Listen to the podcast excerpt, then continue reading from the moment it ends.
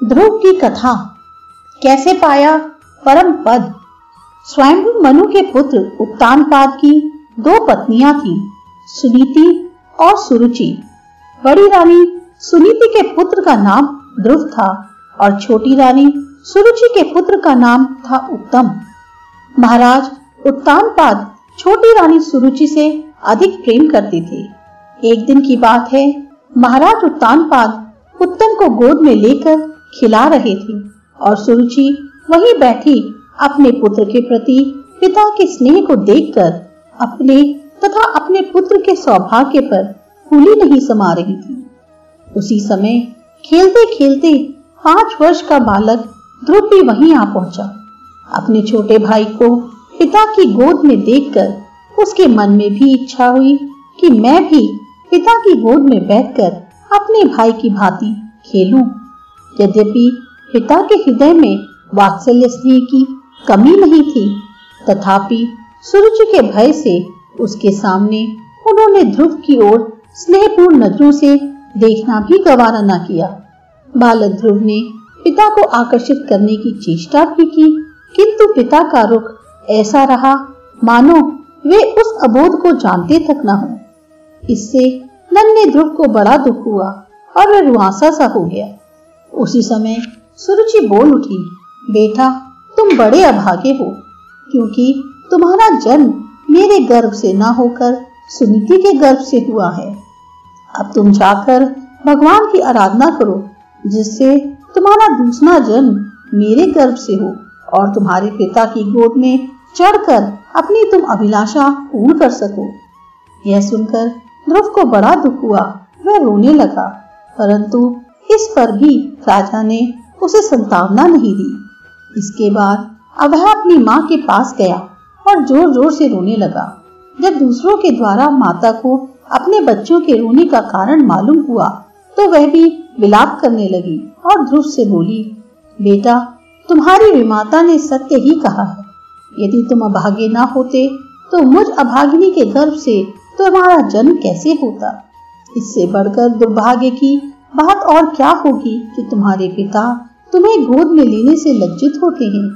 परंतु यह बात भी बिल्कुल ठीक है कि भगवान की आराधना करने से तुम्हारी अभिलाषा पूर्ण हो सकती है। तुम भगवान की आराधना करो, जिनकी आराधना से ब्रह्म को परमेष्टि पद प्राप्त हुआ है। तुम्हारे पितामह चक्रवर्ती हुए हैं और बड़े बड़े ज्ञानी ध्यानी, जिनके चरणों की धूली ढूंढा करते हैं। उन्हीं के चरणों की पूजा करो तुम्हारी अभिलाषा पूर्ण होगी। अपनी माँ की बात सुनकर ध्रुव के हृदय में उत्साह का संचार हो गया। वह अपने अंतकरण को नियंत्रित करके घर से निकल पड़ा। उस पाँच वर्ष के बच्चे को यह पता नहीं था कि भगवान कहाँ मिलेंगे और वे कैसे हैं। परंतु क्षत्रियों का स्वाभाविक तेज उसके अंदर प्रस्फुटित हो चुका था और अपने धर्म की पूर्ण अभिव्यक्ति होते ही भगवान ने उसे अपनी ओर खींच लिया। भगवान के भक्त ऐसे अवसरों की प्रतीक्षा में घुमा करते हैं, जहाँ सच्चा त्याग, सच्ची उत्सुकता देखी वहीं आकर प्रकट हो गए और भगवान तक पहुँचने का मार्ग बतला दिया। ध्रुव के घर से निकलते ही देवर्षि नारद पहुँचे अपने पाप हारी कर कमलों से ध्रुव के सिर का स्पर्श करके उन्हें अपने निश्चय पर दृढ़ करने के लिए भगवान मार्ग की कठिनाई बतलाई। और कहा, अभी तुम्हारी उम्र भगवत प्राप्ति के लिए साधना करने की नहीं है। चलो, मैं राजा से तुम्हें सर्वदा के लिए सम्मान देने की बात कही देता हूँ। तुम अभी बाघ, सिंह आदि से भरे जंगले जंगल में मत जाओ, परंतु अब ध्रुव इन बातों में कब आने वाला था। घर से निकलते ही देवर्षि नारद के दर्शन से उसका उत्साह और भी बढ़ गया, तथा वह अपने निश्चय पर अटल रहा। तब देवर्षि नारद ने ध्रुव की अटल निष्ठा और जिज्ञासा देखकर उसे द्वादाक्षर मंत्र का उपदेश दिया। पूजा विधि बताई और यमुना के पवित्र तट पर मथुरा के पास जाकर चतुर्भुज भगवान विष्णु के ध्यान की पद्धति बतलाई। इतना ही नहीं, उसके मन में यह विश्वास भी जमा दिया कि जो निष्कपट भाव से भगवान की आराधना करते हैं, उन पर भगवान अवश्य ही कृपा करते हैं। इसमें संदेह नहीं। ध्रुव ने प्रणाम करके मथुरा के लिए प्रस्थान किया। ध्रुव ने मथुरा पहुंचकर देवर्षि नारद के आदेशानुसार भगवान की आराधना प्रारंभ कर दी। एक महीने तक या तीन तीन दिन के बाद जीवन रक्षा के लिए कैद, बेर आदि जंगली फलों को खाता रहा और बाकी समय भगवत पूजा में ही व्यतीत किया। दूसरे महीने में हर छठे दिन सूखे तिनके और पत्तों को खाकर तीसरे में हर नवे दिन पानी पीकर, चौथे महीने में हर बारहवें दिन हवा पीकर और पाँचवें महीने में वह श्वास रोककर एक पैर से ठूट की भांति खड़ा होकर निरंतर भगवान चिंतन में लीन हो गया। उसके पैर के अंगूठे से दबकर पृथ्वी कांपने लगी। श्वास बंद करने से त्रैलोक्य का श्वास बंद हो गया, क्योंकि अब उसका श्वास समिष्टि के श्वास से भिन्न नहीं था। सारे देवता घबराकर भगवान के पास गए। भगवान उन सबको आश्वासन देकर ध्रुव के सामने प्रकट हुए। उस समय ध्रुव ध्यान में लीन था, इसलिए जब सम्मुख आए हुए भगवान का उसे पता ना चला तो भगवान ने ध्यान में से अपने को खींच लिया। ध्रुव ने घबराकर अपनी आँखें खोली तो देखा भगवान सामने खड़े हैं।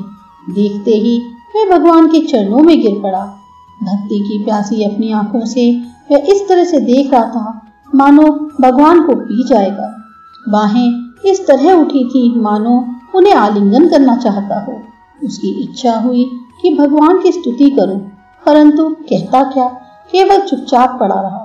भक्त वत्सल भगवान ने उसे उठाया और अपना शंख उसके कपोल से छुआ कर संपूर्ण ज्ञान और समस्त शास्त्र उसके अंदर प्रस्फुटित कर दिए।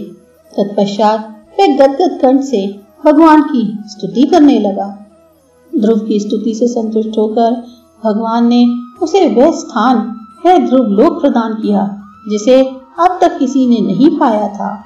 फिर उन्होंने ध्रुव से कहा कि अपने पिता के पास जाकर इस जीवन में ही चक्रवर्ती पद का उपभोग करते हुए मेरा भजन करो। आदेश पाकर भक्तराज ध्रुव अपने पिता के पास लौट आया। ध्रुव के वहाँ पहुँचने पर बड़ा उत्सव मनाया गया। कुछ दिनों बाद उसे राजपाट देकर महाराज उत्तनपाद ने वन के लिए प्रस्थान किया। कुछ दिनों के उपरांत ध्रुव के छोटे भाई उत्तम जंगल में शिकार खेलने गए तो वहाँ एक यक्ष से उनका सामना हुआ। युद्ध में वे यक्ष के हाथों मारे गए। बाद में उनकी माता उन्हें खोजने वन में गई तो जंगल में दावाग्नि से घिर गई, जहाँ जलने के कारण उनकी मृत्यु हो गई। अपने भाई और माता की मृत्यु का समाचार पाकर ध्रुव बहुत दुखी हुए उन्होंने यक्षों की राजधानी अलकापुरी पर चढ़ाई कर दी। वर्षों तक युद्ध चलता रहा। जब युद्ध थमने की कोई संभावना दिखाई नहीं दी तो स्वयं वो मनु के बीच में पड़कर उस युद्ध को रुकवाया गया और दोनों के बीच सुलह करा दी। बाद में यक्षपति कुबेर ने उन्हें वर दिया कि, भगवान में तुम्हारी अचल भक्ति युगों युगों तक बनी रहेगी। ध्रुव की पत्नी शिशुमार की पुत्री थी। ध्रुव से वे दो पुत्रों, उत्कल और वत्सल की माँ बनी थी। उत्कल पैदाइशी विरक्त थे, अतः ध्रुव के आग्रह पर भी उन्होंने राजपाट स्वीकार नहीं किया। तब उन्होंने अपने छोटे पुत्र वत्सल को राजपाट सौंप दिया और वन में चले गए। विशाल नगरी में जाकर एक स्थान पर उन्होंने अपना आसन जमाया और भगवान के ध्यान में लीन हो गए। कुछ ही समय बाद भगवान के पार्षद नंद व सुनंद आदि एक दिव्य विमान लेकर उपस्थित हुए और उन्हें अपने पद पर आरोहण करने की प्रार्थना की। ध्रुव चलने को उद्यत हुए तो उन्हें अपनी माँ की याद आई। जब उन्होंने पार्षदों से उनके विषय में पूछा तो पार्षदों ने बताया कि वे भी अपने धाम को जा चुकी हैं। तब ध्रुव ने बड़ी शांति से अपने ध्रुव पद पर आरोहण किया। आज भी समस्त ग्रह, उपग्रह, नक्षत्र, ऋषि देवता प्रदक्षिणा करते हुए ध्रुव के चारों ओर घुमा करते हैं। यह ध्रुव पद अचल और अविनाशी है। भगवान की भक्ति के प्रभाव से वही स्थित होकर सारे जगत को धारण कर रहे हैं और जब तक सृष्टि रहेगी, धारण करते रहेंगी।